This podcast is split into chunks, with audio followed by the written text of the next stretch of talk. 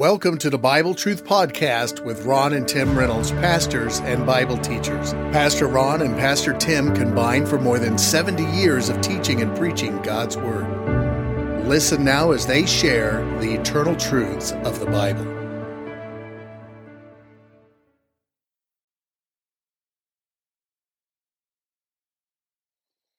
Well, we continue our study in the book of Romans uh, chapter 8, which I consider one of the greatest chapters, not only in Romans, but in the whole Word of God.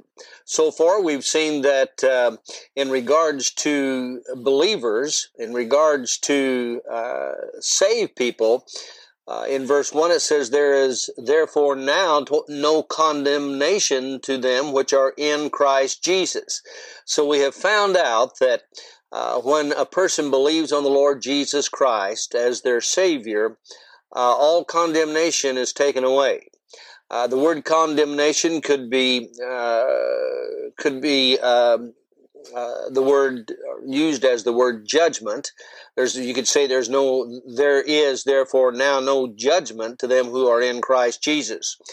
We'll never be judged as far as whether we will uh, go to heaven or not. Uh, one judgment is already passed for us, and that is the judgment at the cross. God the Father judged us in God the Son at the cross. When we believe on God the Son by faith, that confirms uh, the fact that uh, we are no longer condemned uh, by our uh, by our sin that we were born with. Uh, we are all sinners by nature, but once we repent of our sins and receive Christ, uh, we're no longer condemned. Now, I don't know about you, but that's good news to me. I don't have to worry about uh, a judgment before God to find out whether I'm going to heaven or not, or find out whether I've been condemned or not, because God has said in Romans 8 1 that there is now well, why did the Holy Spirit put in there now? Because He wants us to know the, the very second that you receive Christ as your Savior, your condemnation is gone. All right? There is it's for certain, therefore, now, not when you get to heaven, but right now, no condemnation to them which are in Christ Jesus. Key uh, to understanding the verse is in Christ Jesus. Are you in Christ Jesus? You are if you have been uh, saved. If um, uh, the Holy Spirit has placed you into the body of Christ, you are in Christ Jesus. Then he goes ahead and uh, talks about in chapter 8 the conflict between the Spirit and the flesh. Uh, we have two natures a believer does. An unbeliever has one nature. It's a fallen nature. We call it the Adamic nature and therefore he has no conflict with uh, the Holy Spirit in him uh, and his flesh. Uh, but the believer does. Because when we believe on the Lord Jesus Christ, we receive a new nature, but we retain the old nature. And uh, so there's been a, there is a conflict between the new nature, which is uh, symbolized as the spirit, and the old nature symbolized as the flesh. And that conflict will continue until uh, this body dies. And uh, I have experienced that conflict now for uh, 60 years, so I know for certain that there is a conflict. And the one that you give the most attention to will be the winner of the conflict, will, will dominate in your life. You give more attention to spiritual things, then you will live in the spirit the spirit will dominate. If you give more attention to fleshly things, things of this world, then uh, fleshly things will dominate in your life. The unbeliever doesn't have that option. Only believers have that option to either uh, walk or live in the spirit or in the flesh. Now, uh, we uh, then we took a look at how that uh, every believer has been adopted into the family of God, and not only are we adopted into the family of God, but we are joint heirs with Jesus Christ uh, we will receive everything that Jesus receives according to the Bible. The Bible says if we're children, then we're heirs, heirs of God, and joint heirs with Christ, verse 17. If so be that we suffer with him, we may be also glorified together. Well, you're not going to suffer for something you don't believe in.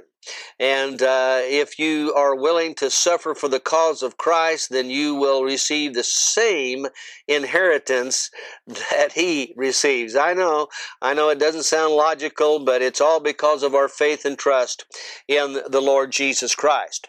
Now, when we get to verse 18, uh, it, uh, it really gets interesting, and I think you will appreciate it.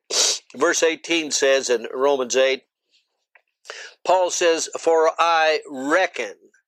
Uh, you know, that's a word uh, we don't use very much. Uh, seems like the old Western characters uh, used reckon a lot, and sometimes still in the South, I suppose they still use the word, well, I reckon I will, you know. But um, reckoning here uh, means that you are you are thinking, you are considering. For I consider that the suffering of this present time, and we do suffer in this life, no question about it. We suffer uh, mentally, emotionally, and physically. But he says, I reckon or I consider that the suffering of this present time, sufferings, plural, of this present time, are not worthy now, watch this, are not worthy to be compared with the glory that shall be revealed in us. So, what is Paul saying? And you know, he was no stranger to suffering. The Apostle Paul suffered outside of the Lord Jesus Christ. He probably suffered as much as any human being uh, that's ever suffered. And yet he said it's not even in the same ballpark. It's not even worth considering. The suffering that we go through in this life is just, it pales in comparison to the glory uh, that shall be revealed in us. Now, what glory is that? Well, that's speaking of the glorified body, the resurrected body that we will receive when Jesus returns um, to planet Earth. And uh, that's one reason we ought to look forward to the coming of Christ because uh, we will put away this old mortal body and God will give us an immortal body. Uh, this old body of suffering and pain and, and whatever. We'll never have to uh, go to a hospital again or, or go to a dentist again or anything like that, but we will receive a supernatural, glorified body like the resurrected body of the Lord Jesus Christ. The Bible says, Beloved, now are we the sons of God. It doth not yet appear what we shall be, but we know that when we shall see him, we shall be like him, for we shall see him as he is. So Paul is simply saying, you know, there's no comparison between the troubles we have in this life and the glory we're going to have when Jesus returns. Verse 19 for the earnest expectation. You know what expectation is. You expect something, all right? It says the earnest expectation um, of the creature, and creature there is referring to creation, waiteth for the manifestation of the sons of God. Now, what is implied there is that all of creation is suffering too. You see, when Adam and Eve disobeyed God, uh, God put a curse upon the ground uh, he put a curse upon all living creatures, animal, plants, and human beings. And uh, therefore, all of creation, everything, all matter, all that God created, um, they're earnestly waiting in expectation of the creature or creation waiteth for the manifestation. Now, what's the manifestation? Well, that's simply um, when the sons of God are revealed in our glorified bodies, the manifestation of the sons of God, speaking of every believer. Uh, when we get our glorified bodies, when uh, the Lord Jesus returns in the rapture, uh, that will be the revealing of our uh, glorified body. And we are not only going to be set free from the suffering and trials and troubles that's in this world, but all of creation is. You might say this we're going to receive a resurrection, and so is all of creation. That's why they're earnestly expecting the manifestation or the revelation of the sons of God. Verse 20. For the creature or creation was made subject to vanity, not willingly, but by reason of him who had subjected the same in hope. Well, you know, um, here creation, uh, uh, you know, creation, you might say, paid the price uh, for the disobedience of Adam and Eve. Uh, not only were Adam and Eve and all of humanity cursed, uh, and the ultimate curse was to physically die because God had told them, if you take of that fruit of the tree of knowledge of good and evil, you'll die. But not only did they, they die physically, but it meant that they would die spiritually. And of course they did. But uh, the Bible says here uh, that, um, uh, you know, the creature, creation was made subject to vanity or subject to to uh, problems and, and difficulties. Um, but but God has something special waiting for us uh, if we trust the Lord Jesus Christ as our Savior.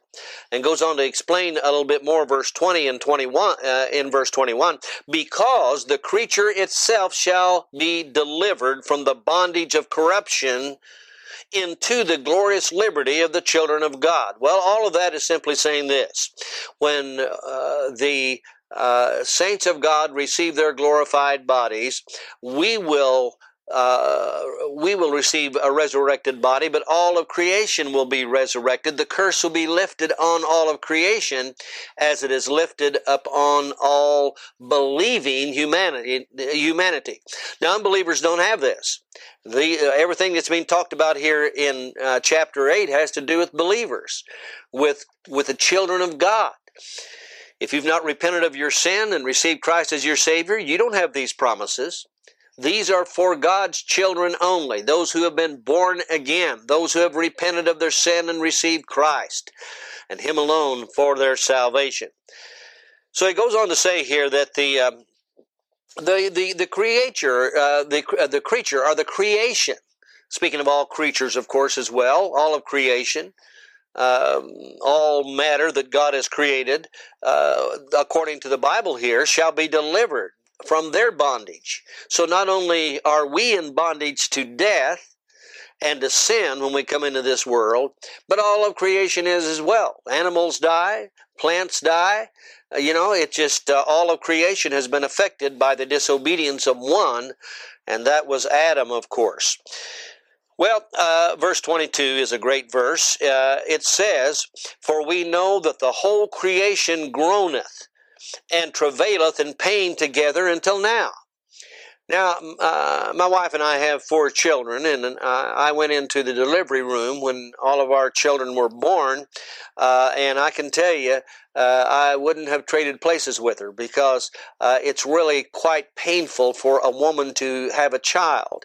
And that seems to be the comparison here. Just like a woman uh, travails in childbirth and, and goes through the pain of, of childbirth, uh, the whole creation is travailing in pain until, uh, until together until now which means that from the time of uh, uh, of Adam up until now, all creation has been suffering uh, in pain. You know that's true. That's why we have you know so much suffering in the world in the animal kingdom. Of course, in humanity, uh, there's nothing but suffering and, and all kinds of cataclysmic things that go on in the world: typhoons, uh, hurricanes, um, you know, all kinds of awful tragedies and accidents all these are a result of sin. Yeah, the wages of sin is death. And so all sickness and all these uh, things that trouble us in this world uh, are because of sin, and it causes all of creation, the whole creation groaneth and travaileth in pain together until now. So, all of creation is paying the price for Adam uh, disobeying God. Uh, then it goes on to say, and not only they, all of creation, but ourselves also, who have the first fruits of the Spirit, even we ourselves groan within ourselves, waiting for the adoption to wit the redemption of the body. Now, uh, he's talking about believers here. And he says, not only they, all of creation, uh, groans and travails, but uh, ourselves also, which have the first fruits of the Spirit. What does that mean? It means that we, when we trusted Christ as our Savior, God gave us the first fruits of the Spirit. We'll get the main, you might say, the main harvest is yet to come. That's what he's referring to when he says the, uh, the adoption, redemption of our body. So uh, it's simply saying Paul is through the Holy Spirit is saying here that all of creation groans in travail, but so do we. You know, believers get sick just like unbelievers. Believers have disappointments and get depressed and go through troubles and trials just like unbelievers do.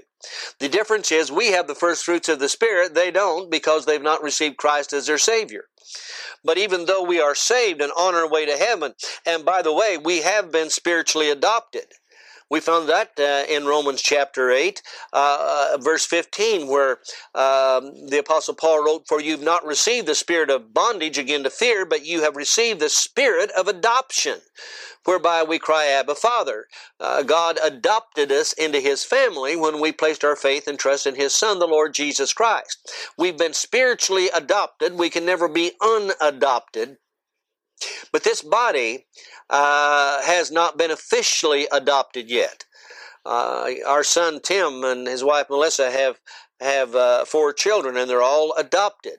Uh, it was a process uh, through the adoption. Uh, you know, finally they had the adoptions finalized, each child, and taken on uh, the Reynolds name, and now they're legally and officially uh, adopted into the family of Tim and Melissa Reynolds.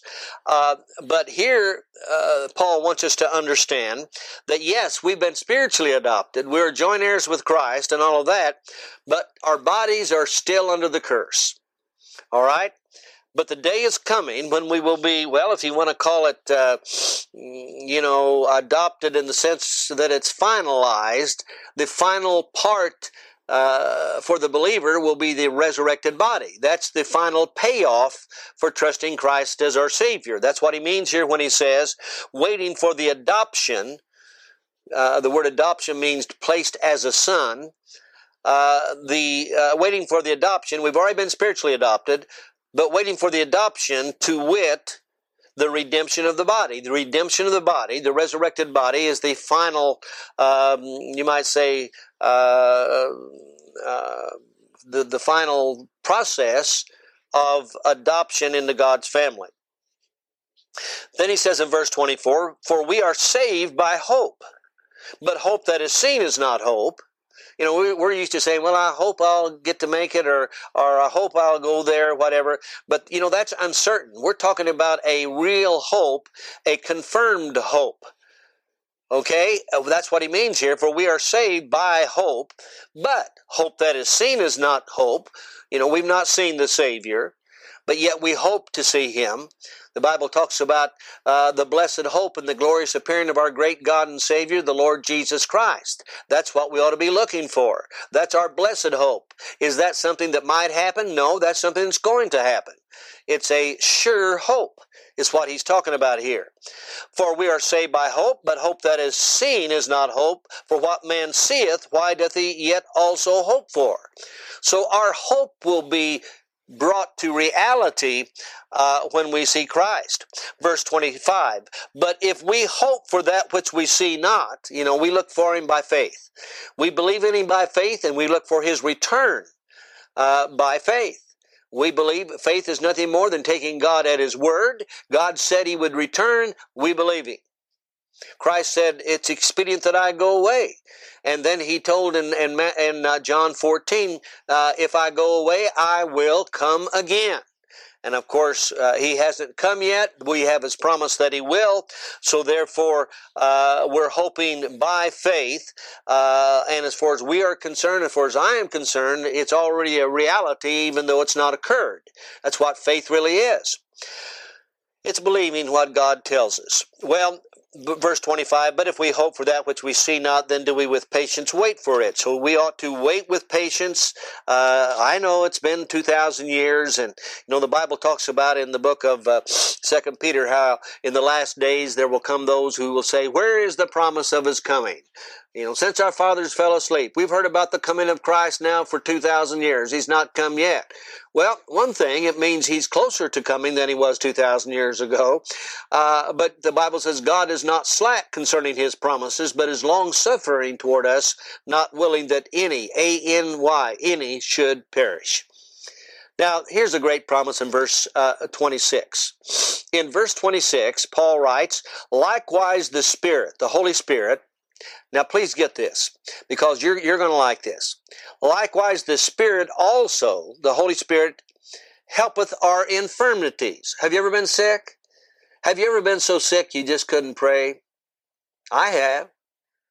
Uh, you know, sometimes you can get almost depressed to the point that you just, you know, you're you're under such a heavy burden you you, you can't pray. Well, that's an infirmity. All right. Likewise, the Holy Spirit helpeth our infirmities, for we know not what we should pray for as we ought. Well, we really don't know. You know, when we pray, uh, we assume that that's what you know God wants us to have, or or whatever. But only God knows. That's what the the, the Bible's teaching here. Uh, for we know not what we should pray for as we ought, but the Spirit does. But the Spirit itself uh, and it, it, it's not speaking of it, it as uh, some kind of uh, um, ghost-like thing. It's speaking of uh, an actual person here, himself maketh intercession for us. Well, you know, Jesus Christ makes intercession for us at the throne of God. That's what the Bible says. He ever liveth to make intercession for us. He's seated at the right hand of the God, uh, right hand of, uh, of the Father. But listen to this the Holy Spirit that indwells every believer also talks to God for you. He intercedes for you, just like Jesus does, the Holy Spirit does. That's why uh, the Trinity is true. Uh, you know, in our lives, God the Father, God the Son, and God the Holy Spirit are all involved. So when we get so sick, or when we get so depressed, or we have such an infirmity that we can't really get out of prayer, well, the Holy Spirit that is in our heart, that is in our being, He'll pray for us. Now that's good news to me. And, uh, uh, you know, because there are times when you just can't pray, your spirit can't pray, but thank God the Holy Spirit that is in you can pray for you and He knows what you need uh, better than you know. The Spirit Himself maketh intercession, not might, but maketh intercession for us with groanings which cannot be uttered. You know, uh, I know it's hard to uh, for us to understand that. How could the Holy Spirit groan? Well, the point is that He is going to plead our case. He is going to go before God the Father. Uh, and here's the way I believe prayer works. I can't prove it, but here's what I what I personally believe. I believe when we pray, the Holy Spirit that is in us, the Bible says, "What know ye not that this Holy Spirit or that the Spirit of God is in you? You are the temple of God." But when we pray, we may verbalize or we may just you know say it in our in our in our minds what we want uh, from God or what we praise God for.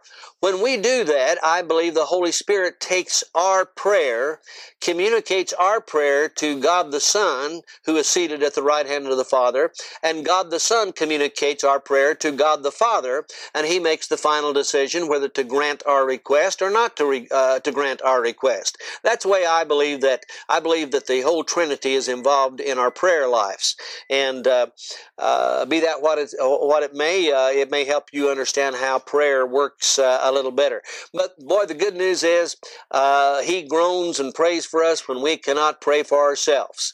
And uh, uh, we thank God for that. Verse 27 And He that searcheth the hearts, that's God, that's God the Holy Spirit, knoweth what is the mind of the Spirit, because he maketh intercession for the saints according to the will of God. The Holy Spirit knows the will of God. Why? Because the Holy Spirit is God. And so when he prays for you, you, you, know, you say, well, I want brother so-and-so to pray for me. He prays such a beautiful prayer. Well, nothing wrong with that, but let me tell you something. Uh, uh, the Holy Spirit can pray for you a lot better than brother so-and-so or sister so-and-so.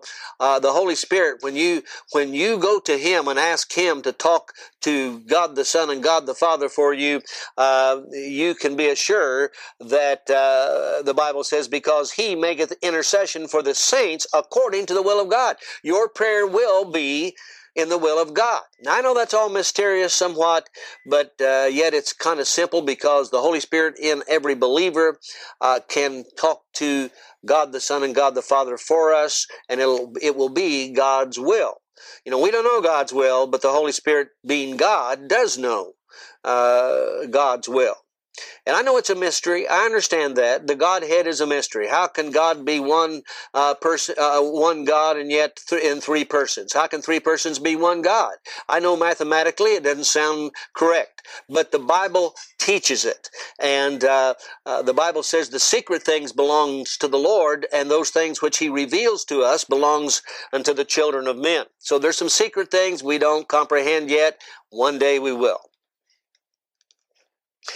Well, I'm going to save uh, uh, verses 28 through 39 because uh, when we look at these verses, we are going to be studying some of the uh, the uh, most controversial scripture in the Word of God. Uh, we're going to be studying this subject of election, the sovereignty of God, the free will of man, uh, these things which are have been discussed and uh, uh, you know there's a lot of controversy and, and on both sides. Uh, I'm going to do my best to explain to you what I believe uh, predestination, election, these things mean, and and yet I won't be able to do it completely because I don't think any human being can. Again, the secret things belongeth unto the Lord. Those things we cannot understand or do not understand, that's God's business. I decided a long time ago, uh, I'll let God take care of His business, and uh, I'll take care of my business. God's business is to choose who He wants. My business is to choose Him. We'll talk about that in our next session. God bless you.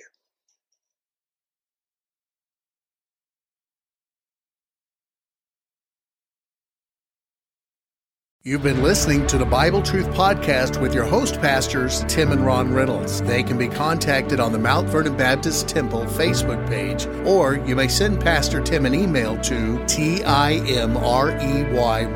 at hotmail.com. Or if you prefer, mail correspondence to Bible Truth Podcast, 817 Woodland Drive, Mount Vernon, Illinois, 62864. Again, that's Bible Truth Podcast, 817 Woodland Drive, Mount Vernon, Illinois 62864. Thank you for listening.